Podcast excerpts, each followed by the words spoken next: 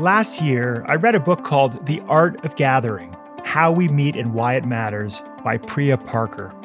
I was expecting some useful tips on how to phrase invites, fold napkins, come up with clever themes for dinner parties.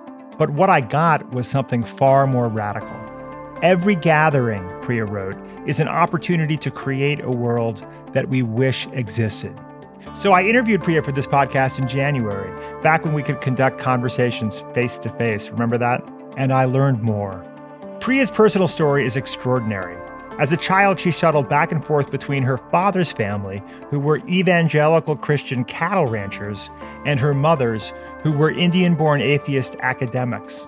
It should come as no surprise that Priya would go on to study conflict resolution and apply her knowledge to helping people reach across their differences and gather in ways that create meaning and connection. Then the pandemic came along and the lockdown. And now gathering isn't just hard, at least where I am, it's against the law. From Wondery, I'm Rufus Griscom, and this is a special coronavirus edition of The Next Big Idea. It's part six of a seven part series we're calling Rethinking Big Ideas. We're calling people we spoke with in season one and asking them to help us understand the moment we're in now. There is no one I'd rather speak with now than Priya. In April, she launched a podcast with the New York Times called Together Apart, which, quote, helps us all reimagine our virtual gatherings to honor all the life that keeps on happening to us in isolation. Are you wondering how to connect more effectively through the haze of glitchy video connections and phone calls? So am I. Let's give her a call.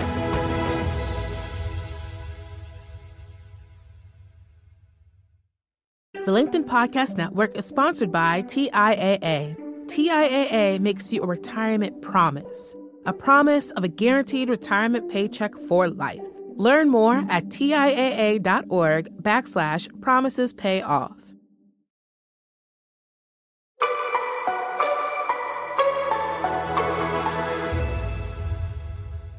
Hello, is that better? Okay, one second. Input USB, click. Output headphones, click. Okay. How's that? Okay, wonderful. We're all becoming sound engineers. Yeah, exactly. We're all sound engineers now. right, totally. Priya, welcome back to the Next Big Idea podcast. Thank you for having me. I'm sorry we can't be in the same room this time. As am I. Well, I so enjoyed our last conversation. It was one of my favorites, if I'm allowed to say that. First of all, how are you? Are you and your family in a good place, literally and, and figuratively, right now? Thank you. We are hanging in there. And I think, like, you know, most people around the world trying to wrap our heads around this new reality, but we are very fortunately safe and appear to be healthy and, you know, go through the cycles of confusion and dread and moments of light and, you know, everything in between. One of my concerns on your behalf, Priya, would be that on the face of it, given that you're someone whose livelihood is based on helping people gather, historically in person. Yeah. I would normally be concerned about your state of employment right now.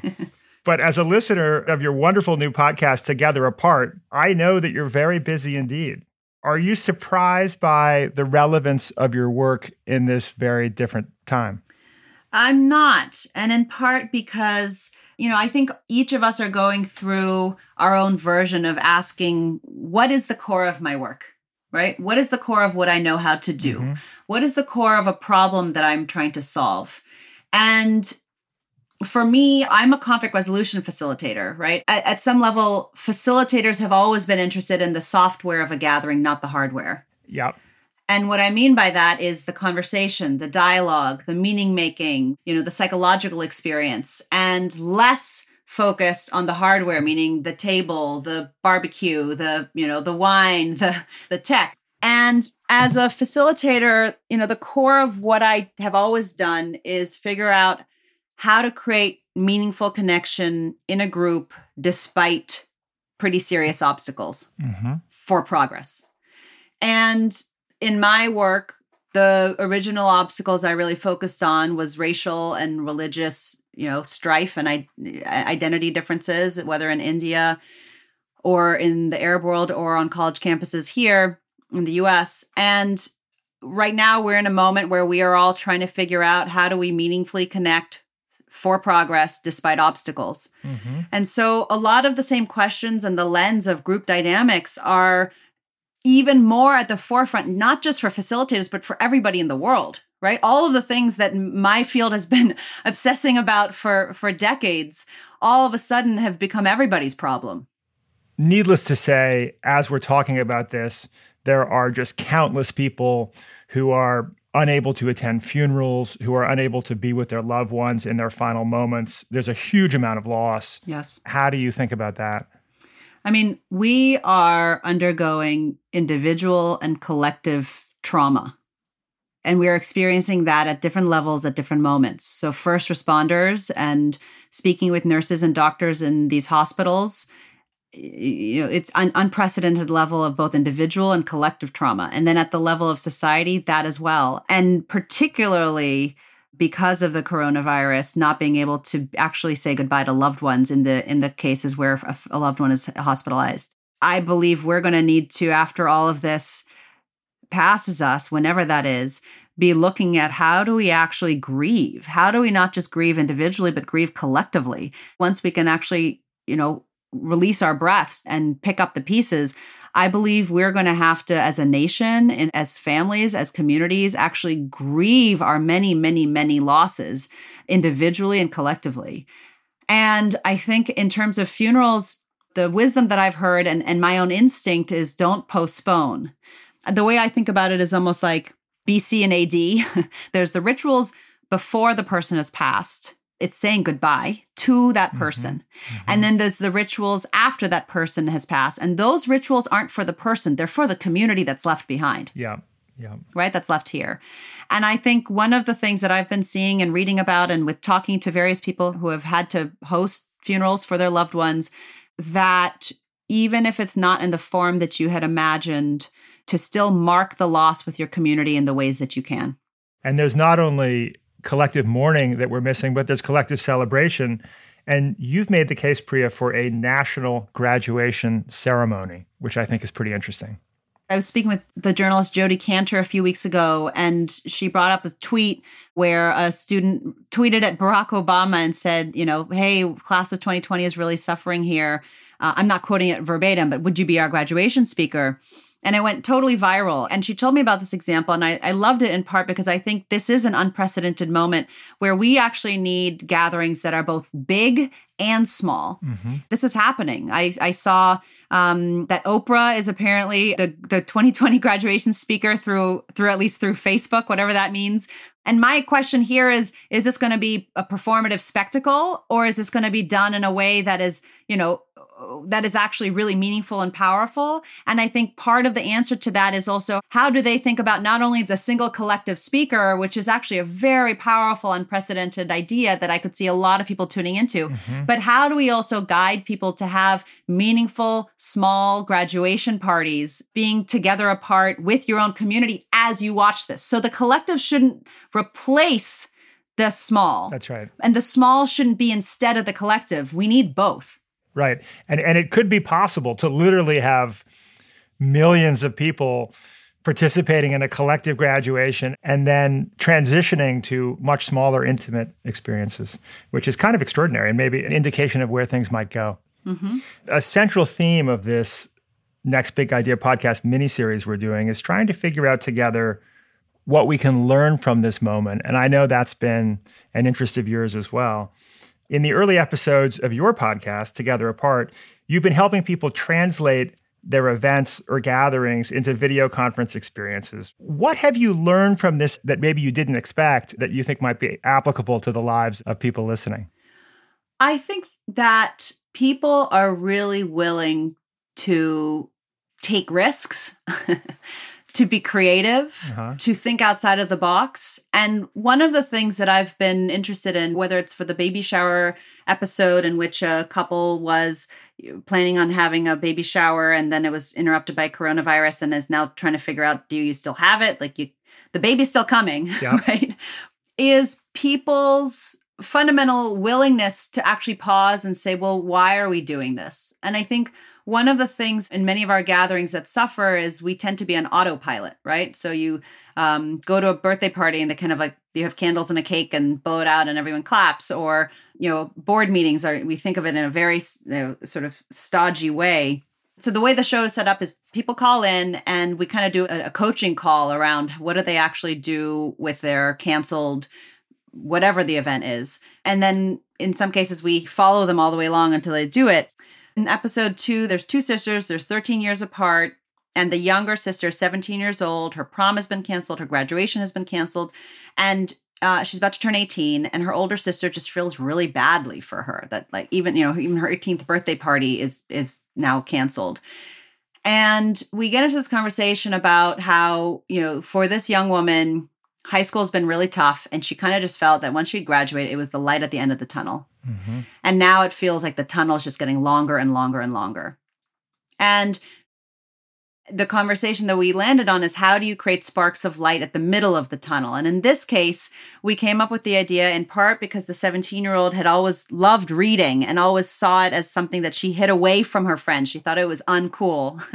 and they ended up hosting a readathon. They borrowed a tradition from a German theater group, which is you choose one book and you invite people over. They used to do this in person, and you commit to reading one book aloud together for as long as it takes right? 12 hours, 14 hours, whatever it is. I love it. And I suggested this on a call, and then they ended up going to do it. Amazing. And so it's been, I think one thing that's been really moving for me is that often we're on autopilot because we haven't seen other models, mm-hmm. right? Sure. And so it's been really beautiful to see how a conversation can spark ideas for that person and then also for listeners. So after, you know, that episode we get tons of emails about people who have either tried to do that or try to do a version of, you know, of some ridiculous elongating time, right? The length of the gathering is actually can really be played with when people actually have a lot of time and everyone's at home. And so I've been really moved and inspired by people actually not just talking about these ideas, but then going out and, and doing them. I'd like to do that one. I think I'd pick a shorter novel, but but I'd like to do that. I think it's a it's a phenomenal idea. Let me take a step back and describe why I thought your work was so important even before the coronavirus. You know, I, I would argue, and you've heard me say this, that our interactions with other humans doesn't make up 50% of our happiness or 75%. It's really like 99%, right? It's the whole thing. We're social animals. So learning how to gather in ways that are effective could not be more important. It's like, as you said it earlier, Priya, it's like the operating system or software for the human experience.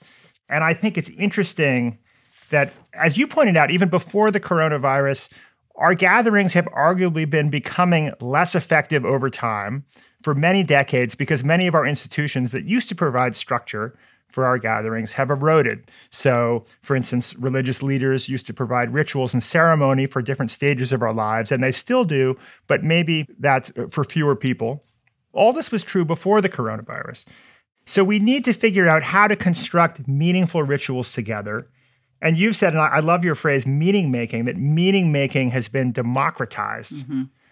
What do you mean by this? And broadly speaking, how can we do it better?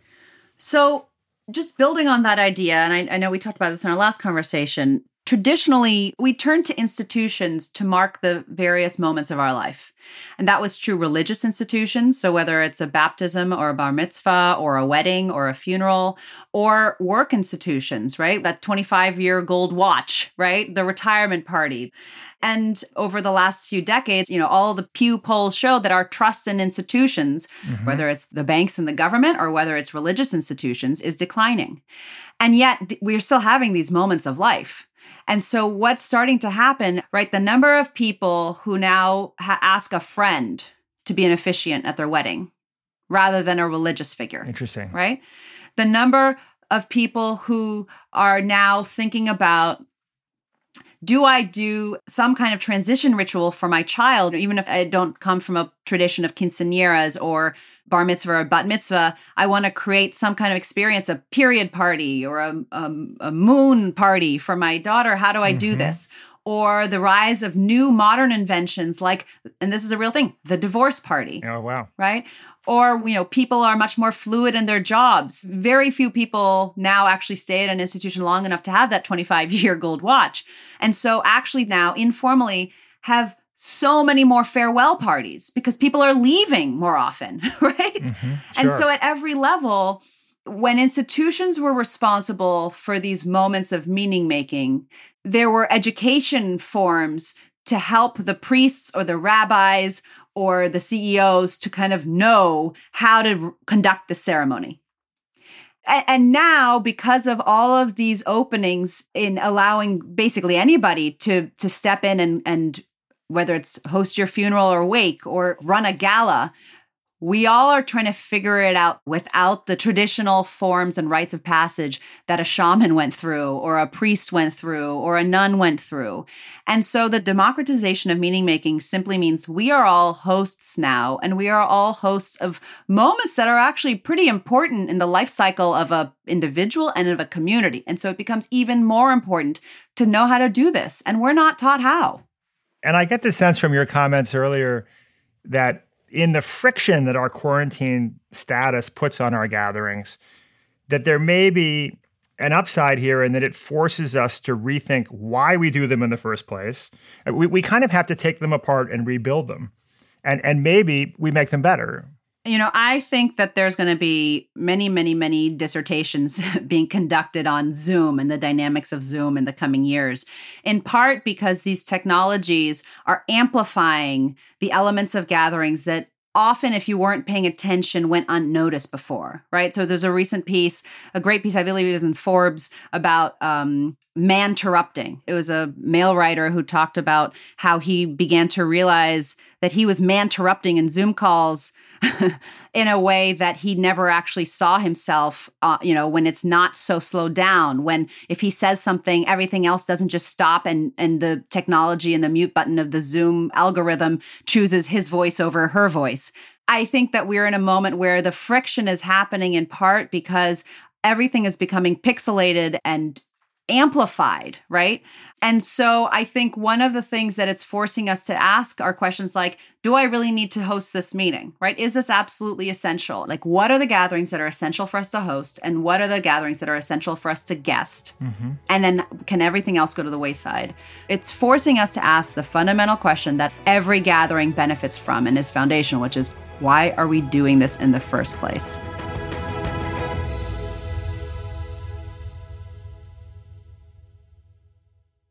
The LinkedIn Podcast Network is sponsored by TIAA. In the last 100 years, we've seen financial markets swing, new currencies come and go, decades of savings lost in days, all showing that a retirement plan without a guarantee, quite simply, isn't enough. So, more than a retirement plan, TIAA makes you a retirement promise a promise of a guaranteed retirement paycheck for life, a promise that pays off. Learn more at TIAA.org backslash promises pay off. The LinkedIn Podcast Network is sponsored by HubSpot. More to dos, less time, and so many tools to keep track of. Doing business can be hard, but you don't need a miracle to hit your goals. You just need HubSpot. Their all in one customer platform can make growing your business infinitely easier. Imagine this higher quality leads, fast closing deals, wildly happy customers, and more benchmark breaking quarters. It's not a miracle, it's HubSpot. Visit HubSpot.com to get started today. Priya Parker's Art of Gathering is a great reminder of the value of community. And if you'd like to stay connected to life changing ideas like Priya's, we hope you'll join us by becoming members of our community, the Next Big Idea Club. Right now, you can join for free for three months, and you'll get a curated selection of audio, video, and text summaries of the most groundbreaking new nonfiction directly from the authors, as chosen by our all star panel of Malcolm Gladwell, Susan Cain, Adam Grant, and Daniel Pink. Just go to nextbigideaclub.com slash podcast.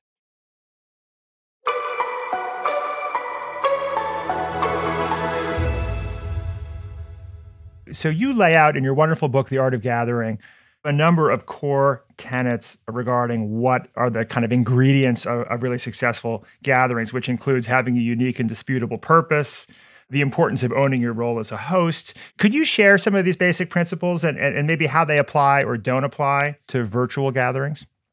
Absolutely. So the first the first principle is is as you said is have a specific disputable purpose. And the biggest mistake we make in our gatherings, virtual and in real life, is we assume the purpose is obvious. Mm-hmm, sure. Right? We're having a it's just our weekly staff meeting. What do you mean? What's the purpose is? Is to is to have the staff meet, and the most radical thing you can do to make your gatherings memorable and matter and relevant is to actually first ask, but why are we having the staff meeting, right? The staff mm-hmm. meeting is a category. You may even think it's an activity. Well, we come together to, you know, to touch base. Well, for what purpose? Well, actually, because when we don't touch base, there's a lot of miscommunication and the product is worse because we you know we didn't catch the error early on and the creative cycle, you know, whatever it is. But getting down to the core element of why are you actually hosting this gathering and for what need? And when you have that purpose, you then don't spend time uh, kind of backing into that purpose through fights about the guest list, right? I thought this was a sales meeting. Why is marketing here?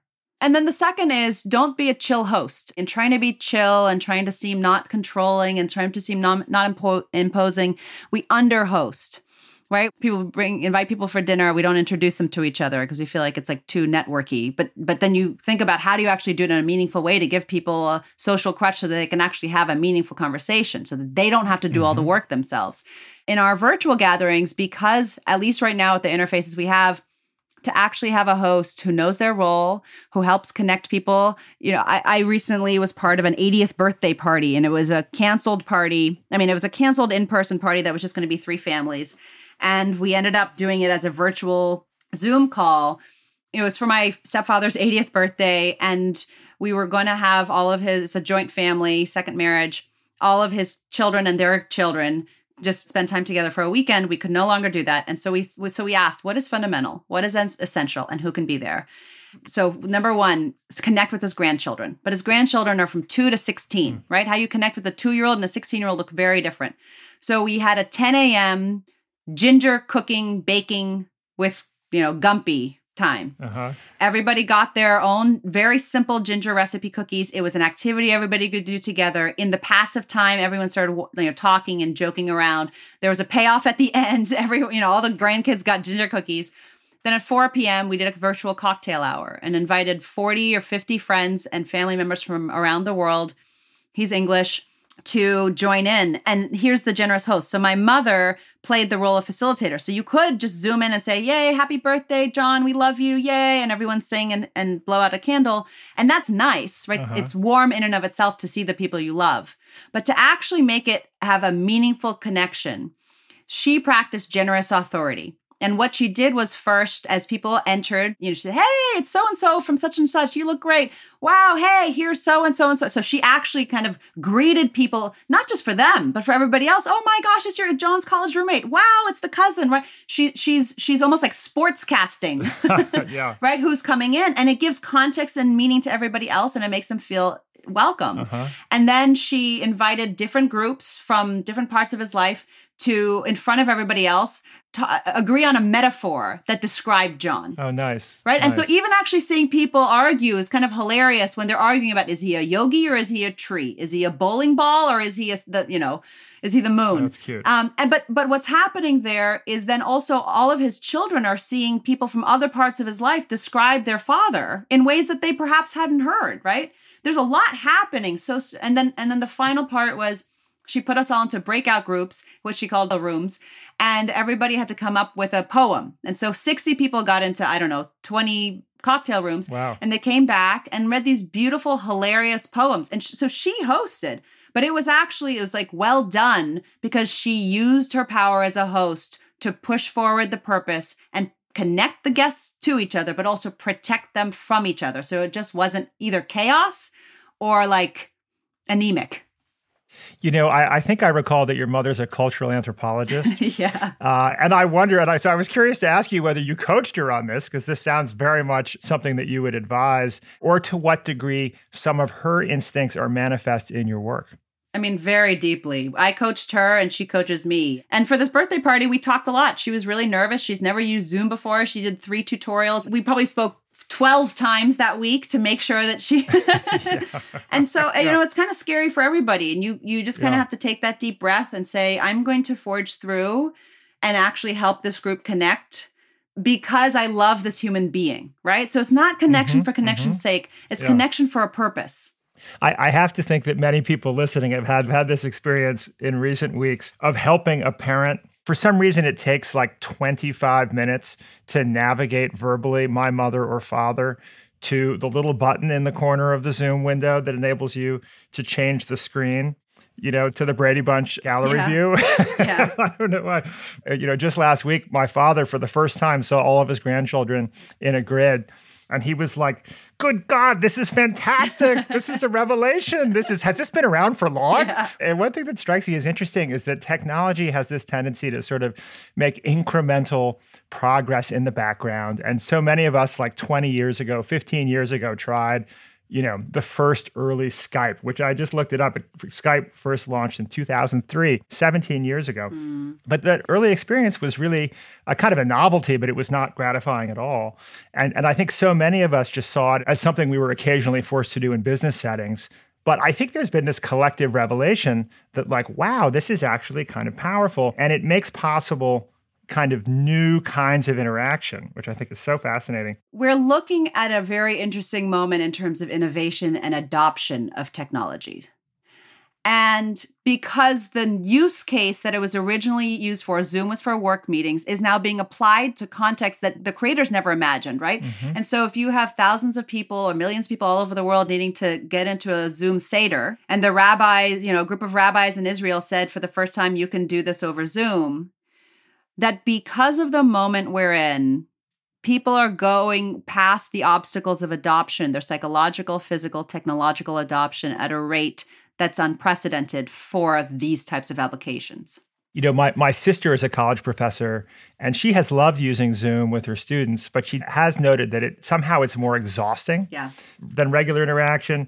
But my takeaway is that Zoom is effective in proportion to video quality to some degree because we know our brains are wired to read very subtle social cues we can't even perceive. Like we're not even aware of what we're processing. Right. My experience has been that it does convey emotional content that I don't get out of a call, albeit imperfectly. But it, it, it's somewhat of an indication of, my gosh, as this quality gets better and better and the glitches and lapses go away, that this is clearly going to be uh, transformative. I mean, I think this is a, a- deeply important piece. I think even as Zoom improves and improves and improves, it, the arguments you're going to hear are going to be the same arguments that you know music nerds have between LDs and discs and you know digital sound. Yeah, like sure. it just feels different.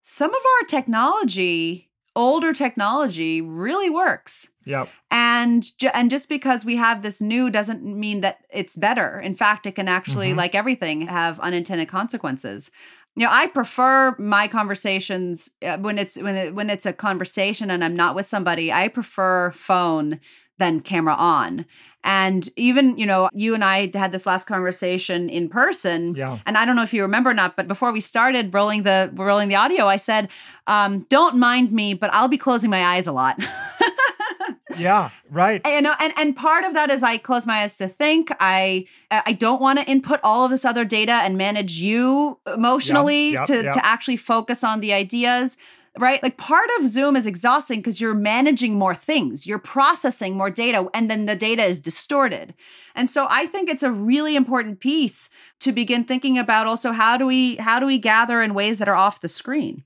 I agree with you. If I'm having a one on one call, I would definitely prefer it to be just an audio call. There's a lot of emotional content in audio, and that resonates for me. On the other hand, I love your observation that every gathering is an opportunity to create the world we wish existed. One of the ways that I wish the world were different is that I wish the geography was more collapsed. Because it, it strikes me that one of the kind of tragedies of the modern world is that my you know, my family lives in, we all live in different states. I have all kinds of dear friends who live across the country, right? And, and one revelation for me has been that in a world in which the choices I'm making about who I talk to and interact with are not based on geography at all, I'm all of a sudden doing a lot more communicating with friends who live far away, mm-hmm. which is nice. I mean, until this moment, most of us had a psychological boundary in our head of who we spent time with and spoke to based on geography. And I think that is beginning to change. And I think that's one thing that will that will outlive this moment. On Together Apart this week, one of the people I spoke with is a poet and writer named Clint Smith. And I know him a little bit, but I discovered that he defended his dissertation remotely. I love this. And I discovered yeah. it because he posted this picture on Instagram of the back of his grandfather's head, looking on a screen, watching his grandson. So his grandfather's in New Orleans. Clint is in Washington, D.C., where he lives, and he's defending his thesis at Harvard University with four proctors that are also in their own houses. Mm-hmm. And I spoke with Clint, and I, you know, and he said it was so incredibly powerful for me. At first, I was really disappointed and, and almost feeling despair that this moment that I'd been working for for six years, defending my thesis, and you know, was canceled. And then, you know, once I got over that, I realized I could actually they're live streaming the actual defense you know, where I go and defend the ideas and see if I can actually pass this program. And they said I could invite whoever I wanted. And 175 people who have been part of me for my entire life from around the world, but including my grandparents, didn't party with me afterwards. They watched the defense. Yep. Yeah, amazing. Right? The Supreme Court now is live streaming hearings to the public for the first time. We are not just geographically for things like nice things like birthday parties and engagements, you know, hallowed institutions, bastions of power, closed door rooms are now realizing out of necessity that they can open. And my interest also and curiosity is will they continue to be open after this is over? Yes, yes. And and I, I loved your conversation with Dr. Clint Smith. And he said at the end of that conversation, this pushes us to reconsider what access is and what access looks like. And one can't help but think, watching the Supreme Court live streaming oral arguments in May, that will be, a, as you say, I think a very important precedent. And it's hard for me to imagine, you know, saying, "Oh, you know what? You saw behind the curtain." Of, of how the Supreme Court functions. We're no longer going to let you do that. Right, right. Oops, just kidding. I'd love to end, Priya, with a question that I've been posing to all of our guests. What gives you hope right now? Um, I think the things that gives me hope are first just the stories of doctors and nurses and first responders even when they have the choice to step out to continue to go back in. Um, it moves me it humbles me it just it's very very powerful to witness. And i think what also gives me hope is the conversations that people are having about what this crisis is actually showing our society to be which in many places is very broken. Naomi Klein wrote this book called The Shock Doctrine, and my husband Anand Giridharadas has, has been referring to a lot of her work lately, which is like crises can go in two directions. They can either embed inequities or they can actually be transformative. What gives me hope, though it's a careful hope, is that many of the inequities that we are seeing right now will actually create an appetite around the entire country to create better social systems and safety nets for everybody. Well, Priya, thank you for all the great work you're doing, helping us all gather more effectively right now virtually and for taking time out of your podcast hosting and ginger cookie baking and all your other activities to be with us uh, now. It's really been lovely. Thank you. Thank you for having me, and um, and for your listeners, if if you have creative ways you're gathering at work or at home, send them to me. Send them. You can send them to me through my website, priyaparker.com. Um, and we have a newsletter there. And and also send us your questions. We are always looking for ways to think about together gathering apart and facing this moment Wonderful. I actually may have one for you, Priya, which I had an outrageous 50th birthday party two years ago. And we were meant to have a reunion of this wonderful community of people. And I'm trying to think through how to do it. So I, I might uh, submit an email to there your, you go. there you go. well, thank you so much for having me. Yeah, thanks so much, Priya. I appreciate it. Okay, be well.